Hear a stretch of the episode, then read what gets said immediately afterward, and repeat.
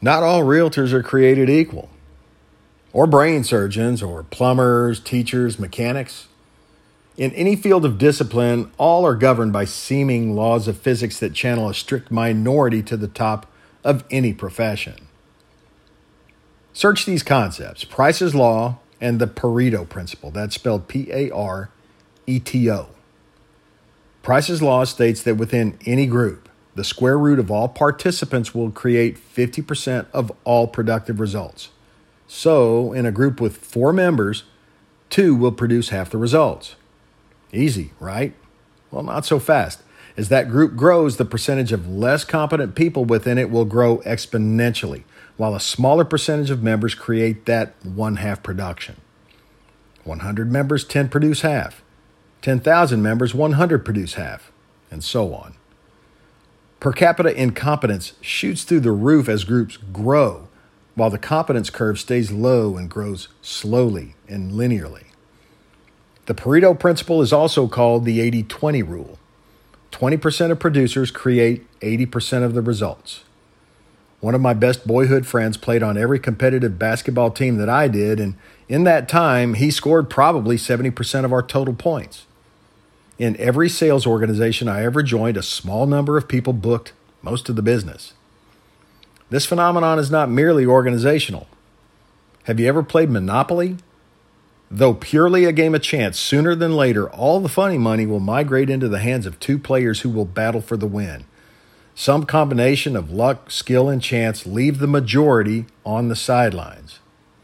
Look, I'm not throwing stones or casting aspersions, nor is my goal here to sell you on any particular set of strengths. I'd merely like you to consider some things if you're in the market for a realtor. Quick fact there are 150,000 licensed agents in the great state of Texas. If Price's Law holds any water, this means that 387 agents, that's one quarter of 1%, will do half of the business in Texas this year. According to Pareto, 30,000 will do 80%. That's a lot of people watching the game from the sideline. So, again, not all realtors are created equal. I'm sure you'd agree that property decisions and transactions have huge financial impact for everyone. I encourage you to not take your listing agent decision lightly. There is a realtor out there that is exactly your speed. Do the due diligence. Sit down with your prospective realtor and ask the questions who, what, when, where, why, and how. Who will be my 24 7 contact until we close? What are your life and industry experiences, and how will these help me?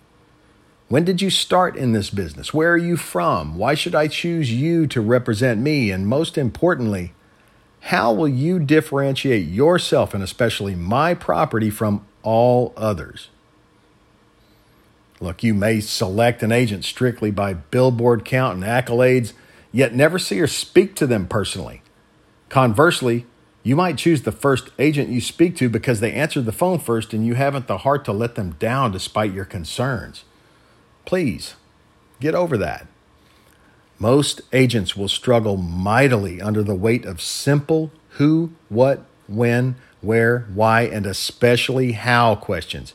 If you just ask, this should help make your decision easier by default.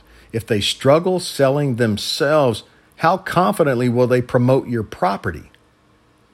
Sure, there's a lot of business to spread around, but there are sincere market challenges to be dealt with today. Feel confident that your chosen representative is up to the task. Some players are just stone cold all stars. Others have great skills, but no head for the game. Some are outstanding role players, stay in their lane, do only what they're supposed to do. Sometimes you need a playmaker, sometimes you need a scorekeeper. But it's your team. So use your head, listen to your heart, trust your gut. Do your homework and ask the questions. But please, choose wisely and good luck. I'm Realtor David Evans. Thank you.